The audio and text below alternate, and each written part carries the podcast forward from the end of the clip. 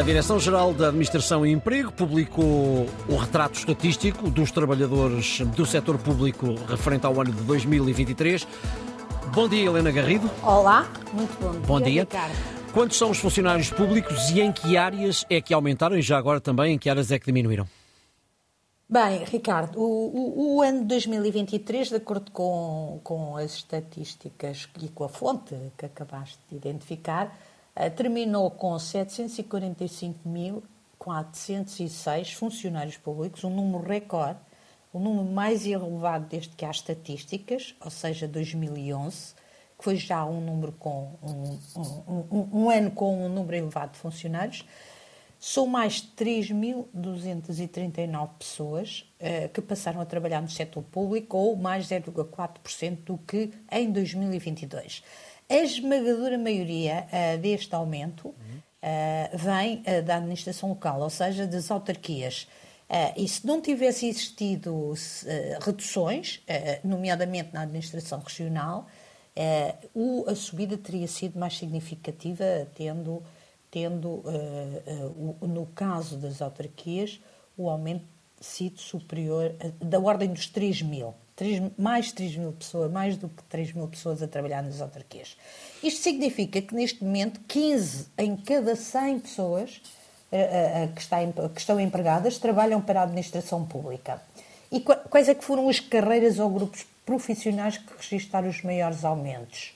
Esmagadoramente os técnicos superiores, mais de 2 mil, seguidos dos assistentes operacionais, operários ou auxiliares, mais 448. Depois aparece o grupo da, da educação, que se uh, juntarmos tudo, ensino superior, ensino básico, uh, ensino secundário, o emprego aumentou em cerca de 700 uh, eh, pessoas e, finalmente, médicos e enfermeiros que, em conjunto, registraram uma subida de 500 profissionais.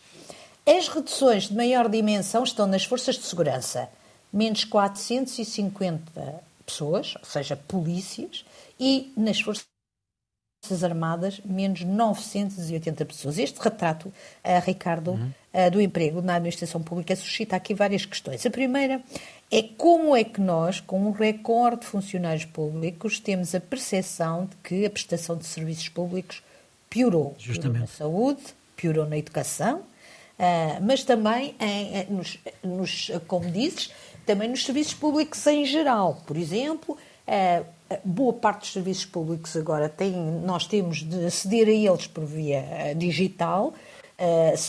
tenhamos ou não literacia digital, hum, pouco importa, mesmo quando as pessoas se dirigem aos serviços, o que é mais um fator de desigualdade. A segunda questão é se estamos a contratar as pessoas que realmente precisamos. Uhum. Provavelmente, essa é a explicação, se calhar não estamos, eh, e é uma das explicações para a degradação eh, dos eh, serviços públicos. Por exemplo, será que se justificam um aumentos tão significativos de assistentes operacionais? E porquê é que as autarquias estão a empregar tantas pessoas? Será que elas precisam mesmo? Hum. Finalmente, uma última questão é porquê é que estamos a reduzir uh, o número de funcionários naquele que, é, naquele que é o núcleo central da soberania do Estado, a segurança e a defesa pelo menos eh, na defesa, a nós, estamos a ouvir, ainda há pouco ouvimos a Candida Pinta em direto da Ucrânia, hum.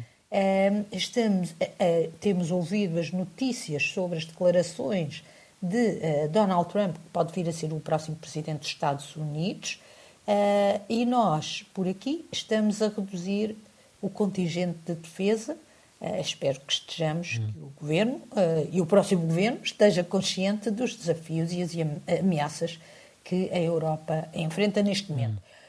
Pois, Ricardo, faça estes números, penso que vale a pena uh, uh, que este seja também um tema que os uh, líderes políticos que estão na corrida para chegar ao poder e para gerir o país, a partir de, de, meados de março, ou finais de março, provavelmente, com tudo o que é preciso fazer até o novo governo tomar posse, se calhar vale a pena olharem para o estado em que está o Estado em matéria de recursos humanos e perguntarem-se se são estes mesmos os recursos que são necessários, estes hum. perfis, que são estes os perfis, ou corremos o risco de estar a dar emprego e não trabalho. E para isso, para garantir rendimento, existe a política social e o Estado social quando as pessoas não têm hum. meios de subsistência. Acho que vale mesmo a pena refletir sobre esta estrutura do emprego do Estado, Ricardo. Sim, a tua, a, tua, hum,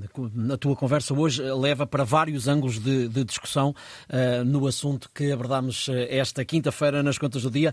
Helena, até amanhã, depois das nove. Até amanhã.